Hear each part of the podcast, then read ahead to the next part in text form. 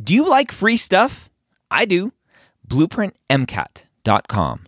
Go sign up for a free account, get access to Blueprint MCAT's diagnostic, Blueprint MCAT's full length one, Blueprint MCAT's amazing brand new spaced repetition platform with over 1,600 flashcards already made for you, as well as their amazing study planner tool. Schedule out the content so you know if you are on track to take the MCAT when you need to.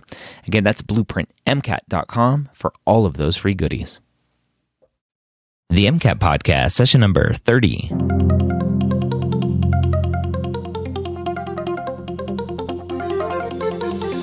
A collaboration between the medical school headquarters and Blueprint MCAT.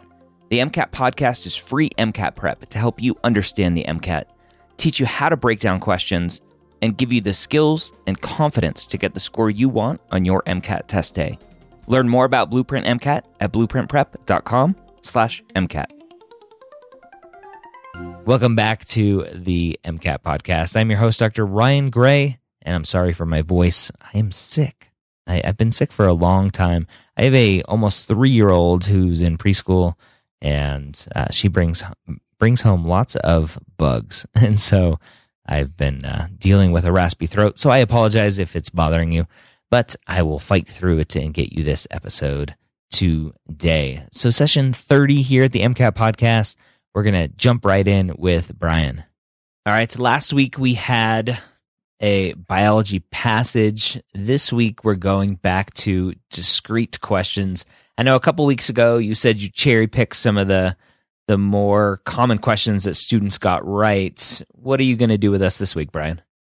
So, in with this set of questions, what we're trying to illustrate is um, trying to avoid falling into trap answers. So, each one of the questions here is a question that um, you, you, know, a, a, good chunk of students got right, anywhere from 40 to 70% got right. But in each case, there was one answer that a lot of students got trapped on. There was a really sizable minority that got trapped by a particular trap answer. And so we want to think about, you know, what's tempting about that and how can we avoid it? All right. Uh, you want to you want to hit us with question number fifteen? Oh, there, you're going to make me do these again. All right, let's yep. go. So fifteen. The peptide bond that forms the backbone of proteins is especially stable because it a consists of a triple bond, which is significantly stronger and more stable.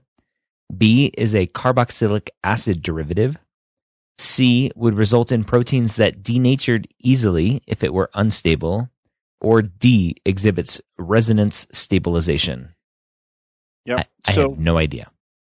sure. Yeah, no, no, patient presents with an inflamed peptide bond, right? so don't need to know that once we're uh, actually doctors. So in this case, this is a, a, content fact that students have to know about a, uh, peptide bonds, which are the, they are, which is that they are amides and that amides have resonance stabilization. So answer choice D is the right answer there. Uh, and in fact, most students get that right. About 75% of students get that right. The trick here is answer choice B says is a carboxylic acid derivative. And here's why that's the uh, a trick. It's true. Right, a peptide is an amide, and an amide is a carboxylic acid derivative from a, a amine and a carboxylic acid, forming an amide. And so a lot of students picked that. I mean, almost the other entire other 25% of students picked answer choice B that it's a carboxylic acid derivative. And so the lesson that this question is teaching us, and we're going to see this again in some of these other questions, is it has to answer the question, not just be true. So, yes, a peptide bond is a carboxylic acid derivative, but that doesn't mean it's inherently stable, right? The question was, is stable because? And of course, there's molecules like acyl halides, uh, to a lesser extent, anhydrides. There are carboxylic acid derivatives that are not stable. So answer choice B, although true about peptides, doesn't answer the question they actually asked us. Makes sense. They just is that a is that a reading issue and comprehension issue or is it a I'm trying to go too fast issue? Yeah, both. I mean, you you you hit both of the things that happen there. Students get into a panic mode, and they read B carboxylic acid derivative, and they're just like, oh, oh whatever, that's right, and they just kind of guess it, and they don't read all the choices, and so they move on. Uh, or alternatively, by the time they get to the end of the question and are reading choice A, they've already forgotten exactly what the question asked. Uh, and Ryan, you had asked, uh, I think last week or the week before about, you know, making sure you don't miss a keyword like least in the question stem. And the thing I mentioned at the time was you can highlight in the question itself, and you should. And so to make sure you're answering the exact question that they asked you, use the highlighter in the question. Okay. All right. Let's All right, move let's, on. Sure. Let's take it. I'll, I'll go ahead and read 16.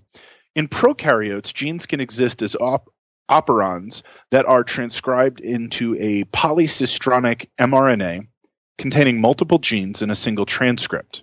In eukaryotes, transcripts exist only as monocistronic mRNA containing a single gene. What fundamental genetic difference is responsible for this distinction? So, what genetic difference is responsible for this distinction between polycistronic mRNA in prokaryotes and monocistronic mRNA in eukaryotes. Choice A mRNA is transported outside of the nucleus in eukaryotes. B. Prokaryotic mRNA has a 5' GTP cap. C. Prokaryotes use a single start codon for multiple genes. D. In eukaryotes, each gene has their own transcription initiation site. So here's another one where answer choice D is the right answer, right? In eukaryotes, each gene has its own initiation site, and so one mRNA is transcribed off it for one gene. And that then is the right answer. Now, again, a very common trap answer is choice A. mRNA is transported outside the nucleus in eukaryotes. That's true. Absolutely true, right? You you you move outside the nucleus to make a protein, uh, and prokaryotes don't have a nucleus, so that that is a distinction between the two. But just like we saw at 15, this is an example where the trap answer, although true, is not the answer to the question the question was specifically getting at this difference between mRNAs that are poly versus monocistronic, right? How can you have multiple genes in one mRNA as opposed to a single gene in mRNA? And that has nothing to do with where the RNA is. Is it in the nucleus or not? So again, just like with 15, and and really what we're going to see with all these questions, a key lesson on the MCAT: don't pick an answer choice just because it's true. Pick it because it actually answers the question. I think that's a, a good distinction and, and probably for for you listening, if you've taken an MCAT before, I'm sure when you go and review those those questions on that test and you have, oh, that was a stupid mistake, that was a stupid mistake. That's probably these types of mistakes that you're missing these questions. So good advice here. Absolutely. Yeah. And when you have that, oh, it was a stupid mistake kind of reaction, I always push students d- dig in. Don't just brush it off as stupid mistake. Why was it a stupid mistake? So you don't do it again. Yeah. All right. It's question 17. In miRNA, is that how you say that? Mi? I don't even know anymore. Sure. Yeah. Sure. miRNA. It's amazing how much you forget. In miRNA directed gene silencing, a small RNA binds to an mRNA and directs degradation of the mRNA or prevents translation of the mRNA. Which of the following terms describes the process through which binding occurs? A. RNA polymerization. B. Hybridization. C. Elongation. Or D. Transcription. Ryan, do you remember the these terms? A negative.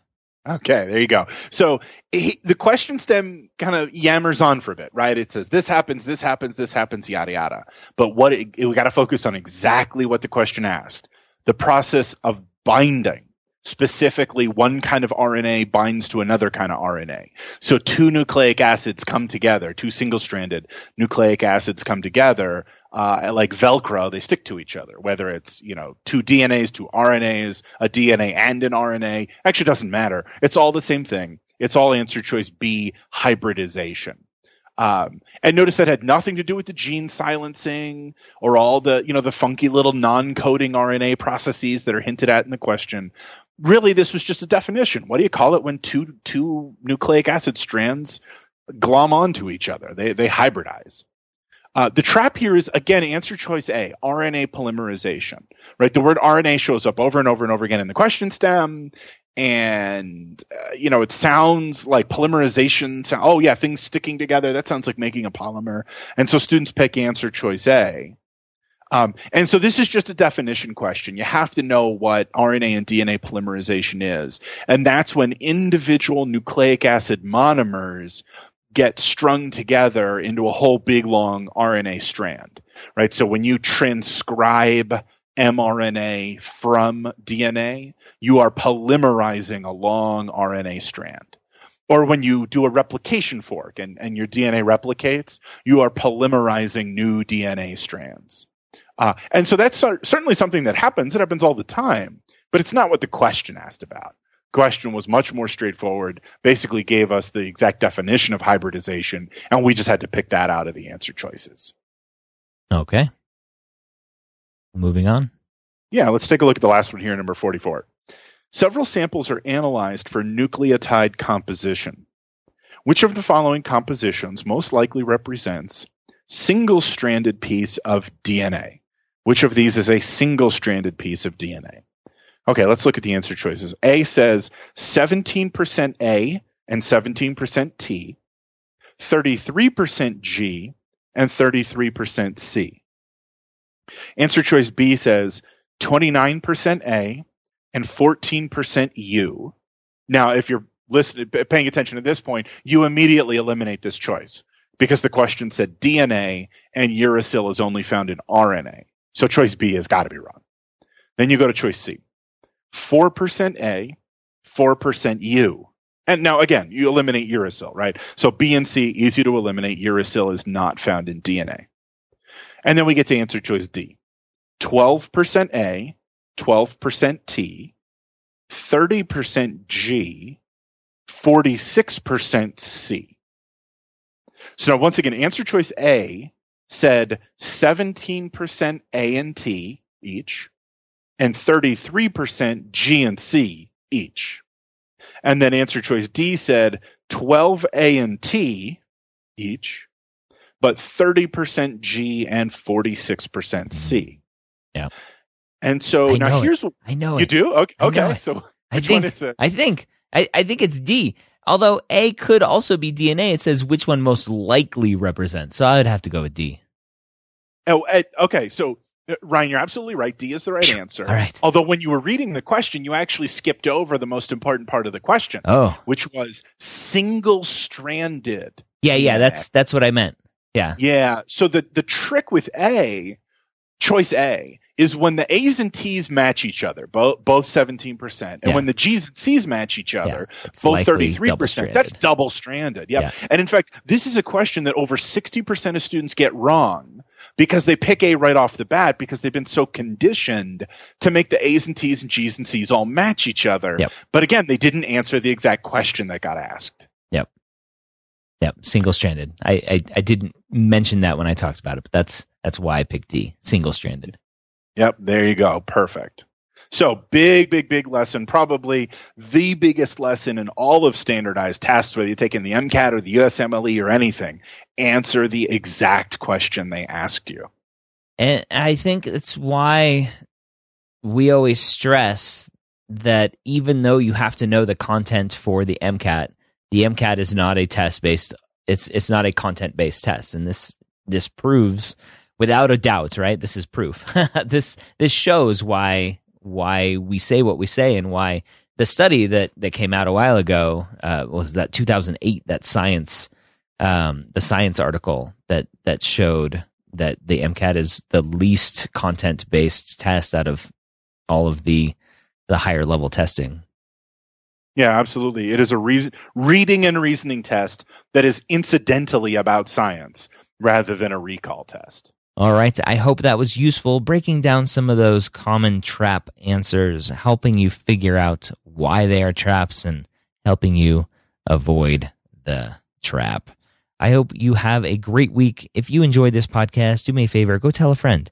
If you are if you don't listen to the pre-med years, then you don't know that one of my biggest mottos is collaboration, not competition. So if you're not telling your friend about the MCAT podcast because you don't want him or her to have the same information, then shame on you.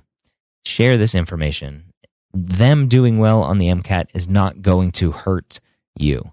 You are competing against yourself when it comes to the MCAT when you're applying to medical school. It's not well, it is a curved test, so it's you. May, you may argue with me. Uh, it's not really curved; it's scaled. We'll we'll put it that way. So, anyway, go share this with a friend, with your pre med advisor, with anybody. If you would like to leave us a rating interview in iTunes, you can do that as well. But I'd prefer if you just shared it with a friend. Anyway, I hope you have a great week. Come check us out next week here at the MCAT Podcast.